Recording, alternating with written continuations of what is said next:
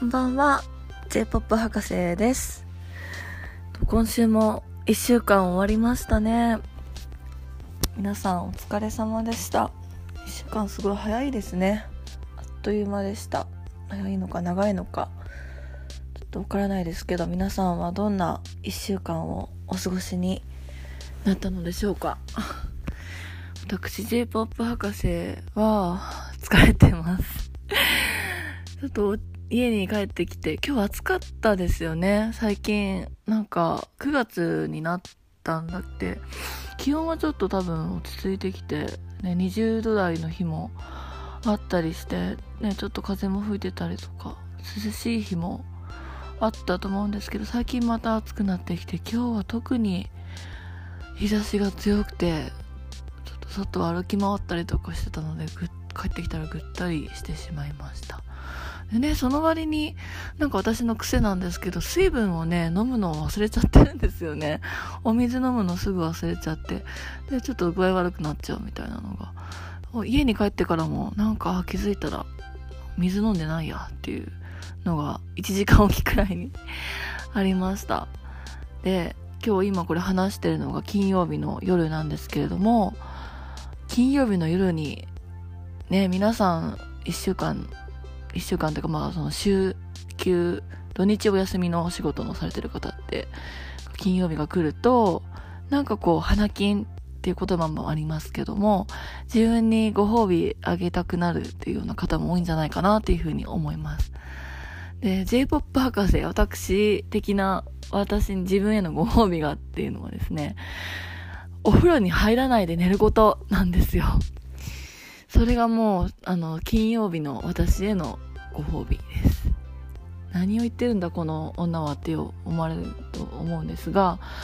ほら、平日は、平日というかまあ、日曜日の夜からもう戦いは始まってますけど、次の日朝からね、準備して、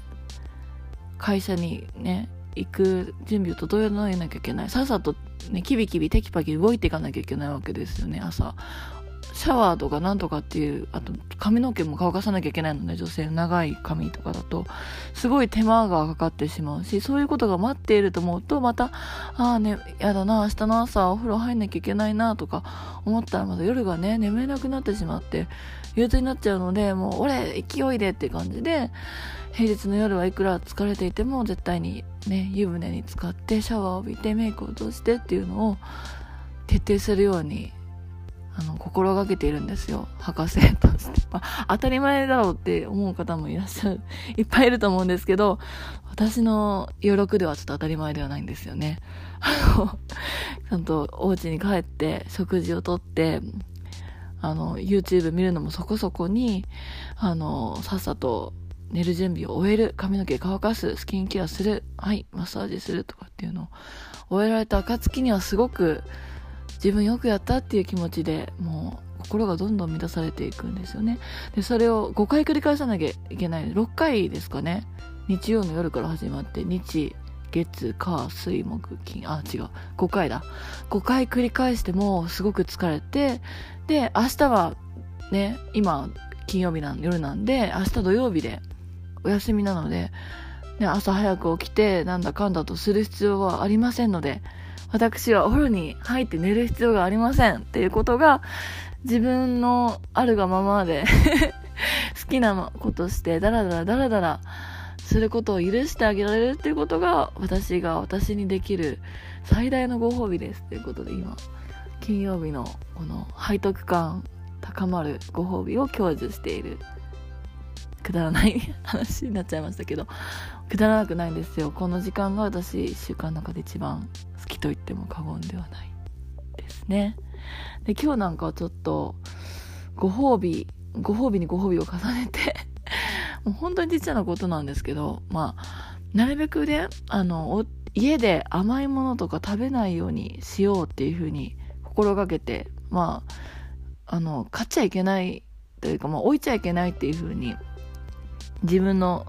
あの家の法律というか規定があるんですね。自分で自分に課している。なんですが今日の夜だけはもう今日暑かったしものすごく歩き回ったしすごい自分頑張ったっていうことをもう態度で示そうと思ったので帰りスーパーでハーゲンダッツの秋限定フレーバーもうさいもう見ないようにしてきたんですよ今まで。そういうの見ちゃうと食べたくなっちゃうから見ないように見ないようにしてたんですけども久々にアイスのコーナーを見てみたら秋のパンプキン味とか秋限定のリッチミックミ リッチミルクっていうフレーバーがあったのでおっと思って。何個も何個も買うとねそれを癖になっちゃうのまた怖いのでちょっと2個までっていう風に決めてパンプキンとリッチミルクを買って帰ってきてでご飯食べた後にパンプキンのハゲンダッツを食べて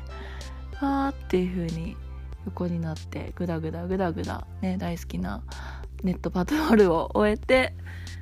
メイクを落としてメイクを落とすのをね絶対やんなきゃいけないっていう風に最近ね自分に課してるのでお風呂入んなくてもいいけどメイクだけを落とそうってすごい レベルの低い系なんですけど意識低い系なんですけどそこは保っていてでよしと思って今寝床に着いたところでございます。はいそれが今日のハイライトでした。っと今日何の話しようかなっていうのをねもうね決めたんですよねさっきのグダグダネットパトロールであ今日はこのこと話そうっていうふうに思ったことがあったのでこの後オープニングトークの後話していきたいと思います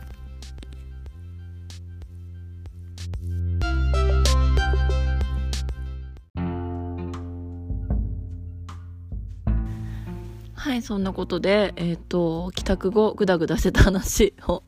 しました。でぐだぐだしてた中でね、今日一番の私の収穫だなって思った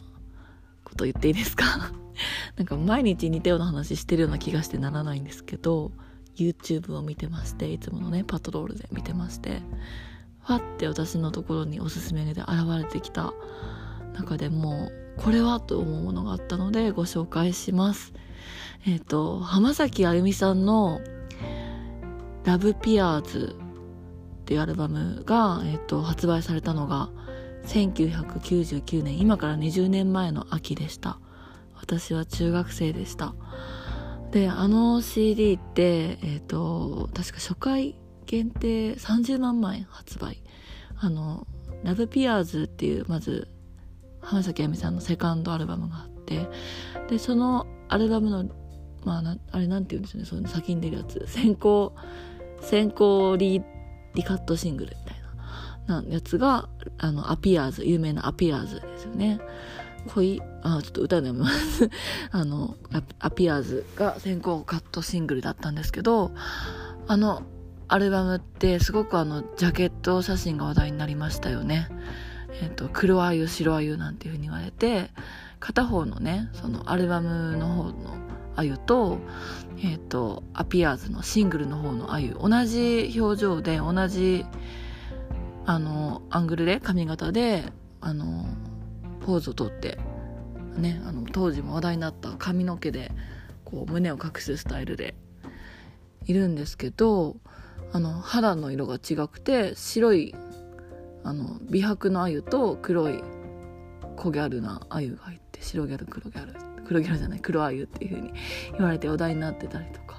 であのアルバムもめちゃくちゃ売れましたねということであの発売から20年経ちましたということであのね ABEX さんが運営してるあゆっていうねあの YouTube アカウントがあって私もフォローしてるんですけどあのそう浜崎あみさんのあのラブピアーズの発売から20周年を記念してもうすぐあと数ヶ月とか20周年になるのであの、ま、限定ボックスを発売しますと。でなんかまあちょっと詳細はちょっと ちゃんと見ないといけないんですけどまずその CM 的なものがすごく私にとってはノスタルジックでめちゃくちゃ衝撃で当時のあのあゆがこう真剣な眼差しであの髪の毛を長く垂らしてこう胸を隠して下はジーンズ1枚でっていう形でこう睨みつけるような眼差しで見てて浜崎あゆみ LOVEppears。言った後に最後にあのレコード会社さんのねパーって avex っていうロゴが入るっていうのは、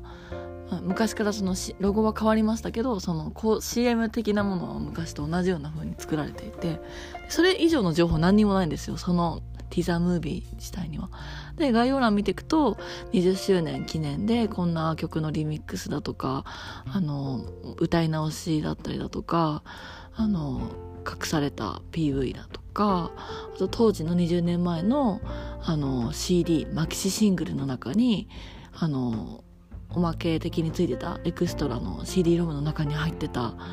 うんぬんかんぬんを提供しますとかそんないろんな山盛りのもうなんかファンにとってはたまらない、まあ、私にとってたまらないいろいろなコンテンツがついた CD ボックスなんですかね。発売されるということで予約受付中っていうようなねそういうことが書いてありました。予約せねばっていうふうに思ったと同時にこの企画めちゃくちゃ素晴らしいなと思ってもうちょっと勝手に誰目線という感じなんですけどあゆさんの周りにいる方々もすごいさすがっていうふうに思いました。あの先日というかこの2つくらい前のエピソードでもあの浜崎あみさんのあの小説「フィクション」っていう形でちょっとまあ実体験に基づいたフィクションという形で書かれてた「M 愛すべき人がいて」っていうタイトルの本からなんかまあ批判とかもいっぱいあったと思います。いろいろあのその2人の関係今更知りたくなかったとかなんとかあの歌詞がそれにしか聞こえないとかいろいろね SNS で書いてある声とかもあったんですけどまあ受け止め方は人それぞれなので全然その人の感じた通りのことでしかないと思うんですけどファン当時もう中学生で本当に本当に浜坂あみさん毎日聞いて好きで好きでたまらなかった身としてはあの本を読んでさらになんか、まあ、しばらく正直浜崎あみさんの音楽から遠ざかってたので、まあ、最近本当になんかあのもっと若いアイドルガールズアイドルグループを追いかけたりとかね。あの48グループの10代の女の子が集まってるパフォーマンスとかを見るのが好きだったりとかあとはアイズワンっていう k p o p ガールズグループにハマったりとかモンムスの新しい、ね、メンバーのパフォーマンスにハマったりとか結構もうそっちの方にあの私はスイッチしていたのでその浜崎あみさんあんなに大好きだったのにまあ、あの時みたいにも永遠と聞くみたいなことはなくなってたんですよね。なんですけどその「M」っていう本が出てあの本を読んでやっぱりいろんな歌詞が引用されてるのを見る中であの情景というかあの情景っていうのは曲の情景もそうなんですけどその曲を聴いていた頃の自分を思い出してすごく懐かしくなってトラストだったりエンドロールだったりトラウマボーイズガールズもう思いつく限りの曲を聴きましたねその日に。でそれってなんか浜崎あゆみさんがヒットした原因あのその時の背景と結びついてるのかななんてことを一人悶々と考えてましたなんか浜崎あゆみさんがあの時に爆発的にヒットした理由ってもちろんあのめちゃくちゃ可愛いルックスとすごくあの個性的なハイトーンで透明感があるボイスとあとすっごくあの、ね、カラオケで歌いやすいような感じとかすごく優秀な作曲家の方が作った曲とかもあとはもうあゆの作ってる歌詞あゆ浜崎さんの書いてる歌詞と全てのコンビネーションで売れたんだと思うんですけどなんかその結構あれがファッションとかも売れてる理由っていうふうに言われてましたけどなんか私の中で浜崎さんあゆがすごい好きだった理由って歌詞と曲のトーンがなんかもう自分のこれみんなそういうふうに思ってたんじゃないかなって思うんですけどあの頃ってなんかあいたいくらでもなんか後付けでできちゃうんですけど過去のあの時の時代背景はとかって。でまあなんかそううんなんか時代的にその98年99年2000年とかっていうのは世紀末っていう風に呼ばれてた時代でで私はなんか個人的にはなんか景気がいいとか不景気とかあんまりよく分からなかったんですけどでも日本全体で言うとバブルが崩壊してでもいよいよこう景気が停滞し始めてアジア金融危機通貨危機みたいなのもあったんですかねちょっとその当時 あの子供だったんであんまり実感は湧いてなかったんですけど大人の方当時大人だった方のなんかコラムとかを読むと閉塞感がなんか溢れててだからモーニング娘。さんの「ラブマシーン」みたいな曲が生まれたんだとかそんなコラムも目に目にしたことありましたけどもそういうなんかどこれかこれから20世紀終わってあの世界はどうなってしまってしまうんだろうみたいな不安感があるみんながそれぞれ抱えているような世の中の中でああいうふうにな、うん、内面の声を赤裸々にあの歌に歌詞に綴っているっていうようなああいうの歌っていうのがそれぞれまあなんかみんな自分自身の状況とか心情とか毎日とかっていうのをあゆの歌に投影して自分ごとのように捉え直して解釈し直してでその歌をそれぞれ愛していたんじゃないかなっていうふうに思うんですよね。だからその浜崎さんの曲あゆの曲「ラブピアーズのその今日の YouTube のティザームービーを見た時も本当に短いちょっとした CM みたいなティザームービーだったんですけどその当時を思い起こさせるような当時の CM みたいな構成になってるのを見てファって99年のあの中学校の時の秋をパッて思い出したなんか頭の中に蘇ってきたんですよね。であの頃思い出した秋って言ったら文化祭のシーズンなのででそんなことも思い出したりしてで中学校のあの文化祭で高野祭っていうのがあったんですけどうちの中学で文化祭11月だったかと思うんですけど昼間はなんか普通に部活ごととかで展示会をやってで夜になるとその学生だけで集まってもう校庭に簡単なステージを設けてあのお笑いのライブをやる人たちもいたりあとはなんか楽器演奏する人もいたりで私たちはクラスであのクラスの女子であのダンスを練習してあの ちょっと今思ったら恥ずかしい。当時にしかできないね。特権ですよね。若さの特権だなと思うんですけど当時はスピードさんもすごく流行ってたのでクラスの女子十何人とかで集まって 10, 10人くらいですかね。でグループ作ってスピードさんの「あのオールマイトゥルーラブっていう歌をあれあのもうガチだったんでもうあれですね。口パク一切禁止もう禁止されて口パクなしで生歌でちゃんと歌唱パートも本当に本物みたいに今江里子さんとね島袋ひろ子さんが分かれてるパートと同じように分けていってダンスももう振りをを完全に覚えるっていうような形で全あの全校生徒の前で披露するっていうことをねやったのがちょうどその「ラブピアーズ」が発売された頃の秋の11月だったんですよ私にとっては。であの練習とかもいや、私、記憶力めちゃくちゃ、特に運動が苦手なので、なかなか振り付けが覚えられなかったりとか、ダンス自体は小学校の時も3年間バトントワリング部だったりとかして、好きな、なんですけど、なんかやっぱ運動神経が悪いんですよね。反射神経もあんま良くないですし、覚えることがなかなかできなくって、すっごく苦労したことはね、覚えてます。で、同じく、なかなか覚えられないっていう風に言ってる私の当時のすごく仲良かった友達と 覚えられない覚えられないって言って半泣きになりながら放課後一緒に自主練してたことをね思い出したりしますね。で帰り道一緒に帰って寄り道してとかすっごく楽しかったですね。カラオケで練習してとか。でいざ本番は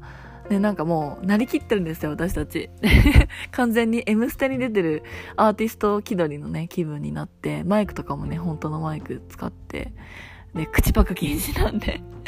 で、高音はやっぱり歌が一番上手い子が任されてて。で、多分私、どこ歌ったかなちょっと思い出せないんですけど、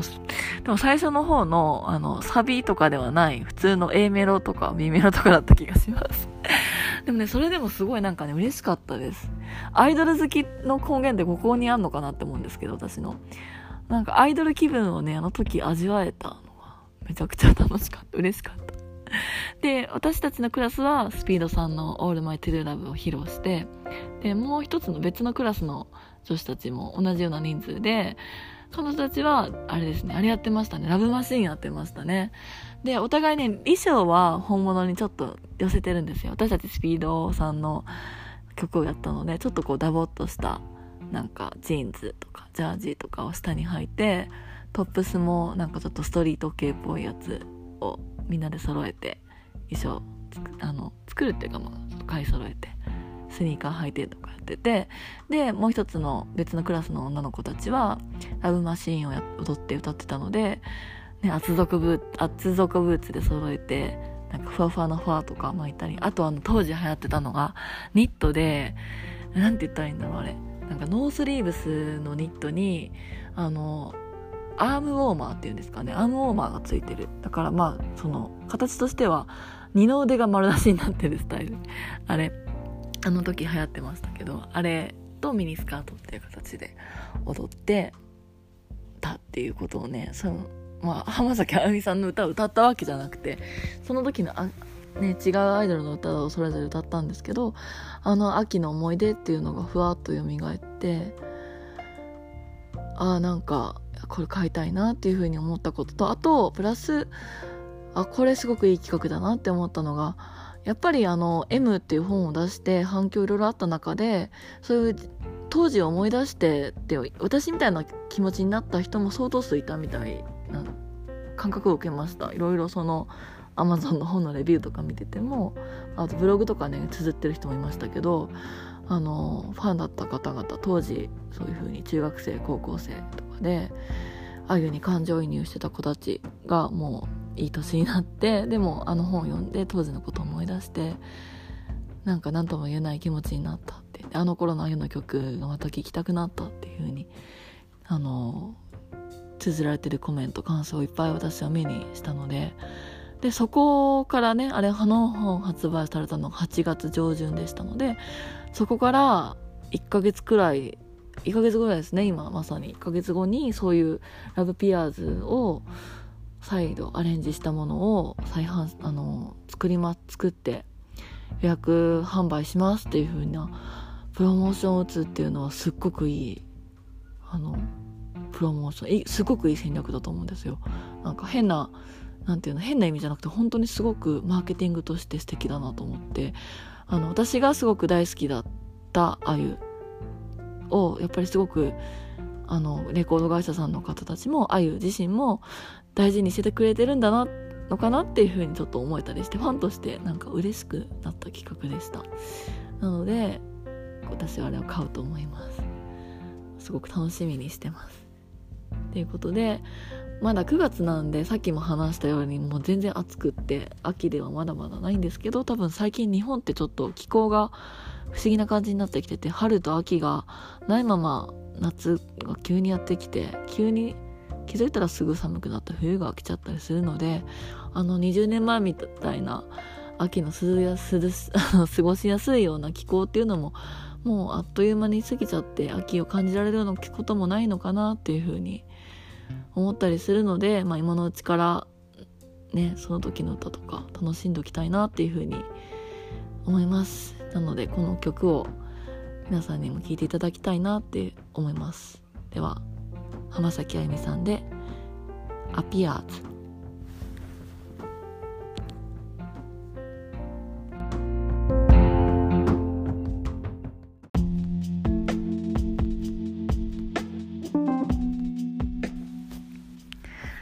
はい。えっと、浜崎あゆみさんのアピアーズ聞いていただきました。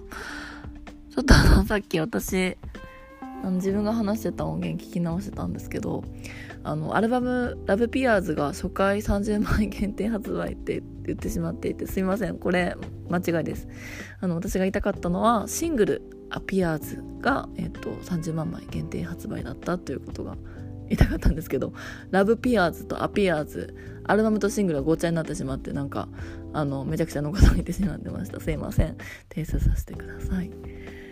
はい。でちょっと秋の曲っていうことで99年の「あのその11月の思い出お話しさせていただいたんですけどもなんか99年の秋とか、まあ、98年の秋もなんですけど思い出深い曲っていうのがすごく多いんですよね私の中で。99年もそうなんですけど98年の秋も思い出深い曲多かったですね。なんかこれはまた別のエピソードでも深くじっくり飾っていきたいなって思うところであるんですけどなんか秋ってすごく名曲が多い気がします。なんでだろう。名曲が多い。そもそも名曲が多いのかもしれないしあとはその人々の感受性的に秋いろいろ感受性が深まってる高まってる時期だからそう感じるのかもしれないし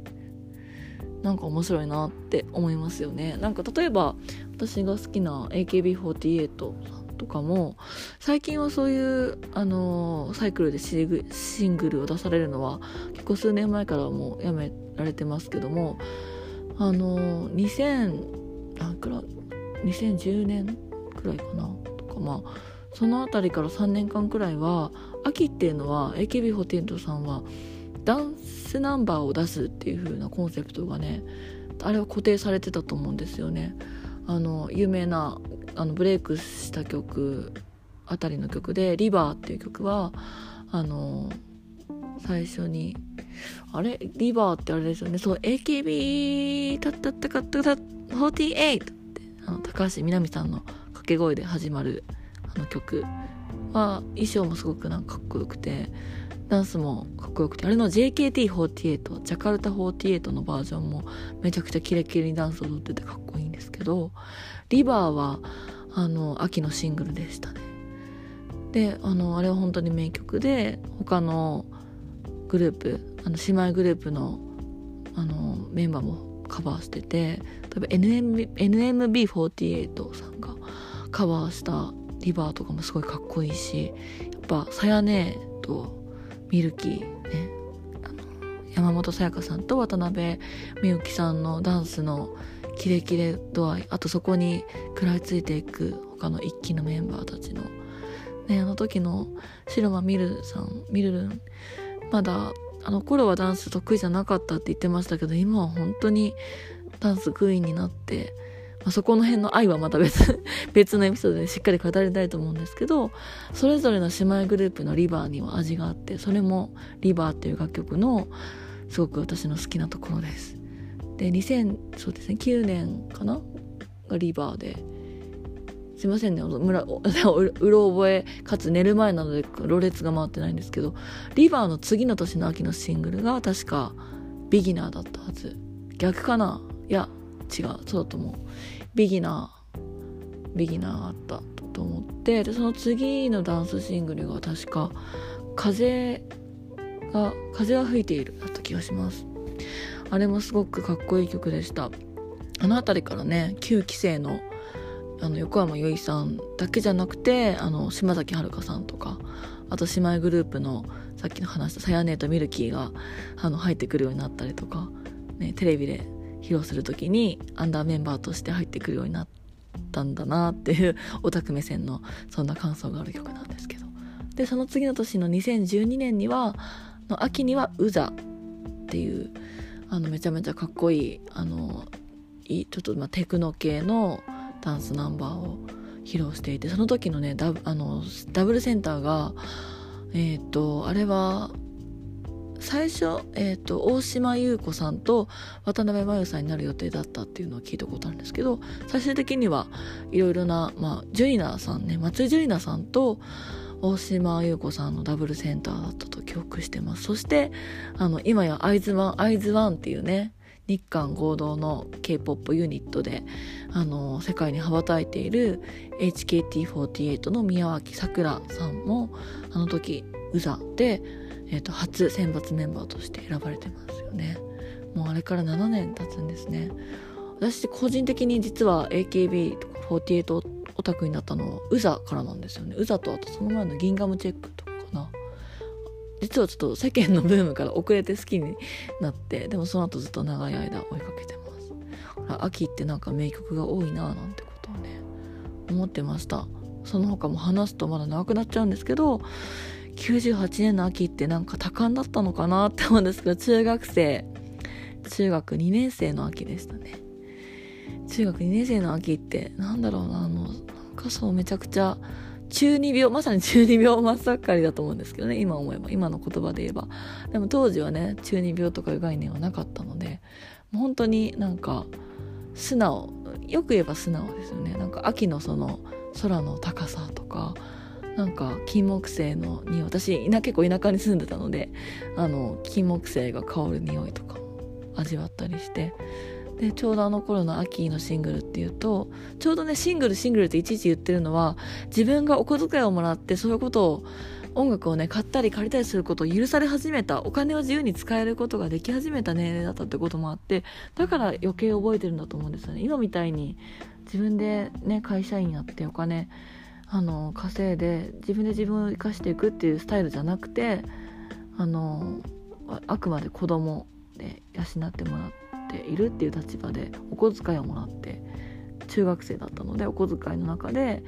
あの好きなアーティストとか気になったアーティストのシングルを借りたり買ったりしてたから自分のそういう大事なお金を使ってたっていうことで思い出にすごく残ってんのかなっていうふうに思うんですよね。からその思い出の曲で言うとあの鈴木亜美さんの「アローン・イン・マイ・ルーム」っていう鈴木亜美さんのセカンドシングルなんですけどこれはえっ、ー、と98年の9月にリリースされた曲で秋の始まりの切ない感じとかがすごく出ててすごく大好きなシングルでした。何回も聴いてましたね。あとは同じ時期に発売されたシングルで言うと98年9月だと10月かなだと TM レボリューションさんの「サンダーバード」っていうバラード曲がその当時あのリリースされてたんですけど TM レボリューションさんってそれまでで言うとその前の前作が「ホットリミット」っていうもう激しいねダンスなダンスっていうかもうノリノリのアップテンポの曲であの露出も激しい衣装でインパクトの強いあの MV ですごくすごく話題になってヒットした曲ですよね。それだったりだとかその1年前で言うと「冬はホワイトブレス」という曲であのねはだけてあのジャケットはだけるスタイルのあの PV とか夏はねその前は「ハイプレッシャー」っていう曲でまたはだけてたりとかそういうちょっと元気な曲がすごく多いイメージアーティストさんだったと思うんですけど秋にはシングルだとバラードってあんまり多くなかったと思うんですよね当時 TM レボリューションさん。そこがあの西川さんのあの圧倒的な歌唱力をねこう示し世に示したのが「サンダーバード」っていうシングルだったと思って。ですごい歌詞もすごくすごくシリアスな歌詞なんですよね。だから本当なんか中学生の時の悲しい出来事ってうんまあその時にはもう世界の終わりだっていうふうに思うような出来事。今思えばそんなことはないようなことでも中学生って、世界がちっちゃいのでなんか悲しいこととかショックなこととか不安なこととかが起きた時にあのサンダーワードの歌詞の中で月明かりの下。私歌詞覚えるの苦手なんですよね。なんかざっくり覚えてるんですけどこうなんか部屋を真っ暗にしてあの月明かりだけで部屋を灯そうみたいな感じの歌詞があるフレーズがあってわざと部屋を暗くしてサンダーバード聞いたりとか暗いんですけどもう浸ったりとかして、ね、浸るとひたすら浸ってもう悲しい気分から立ち上がって元気になれたりとかしてだからサンダーバードはすごくハマって聴いてたなって思ってうんあの曲は秋の曲っていう感じで思い出します。あどうしようかな。なんか秋の曲かけたくなってきました。さっきアピアーズかけたんですけどもう一曲行きたくなってきました。なのでじゃあちょっと今日はじゃあこの曲にします。98年の秋の思い出の曲でぜひ皆さんにもう一回秋に聴いてみていただきたいなと思います。鈴木亜美さんで「アローン・イン・マイ・ルーム」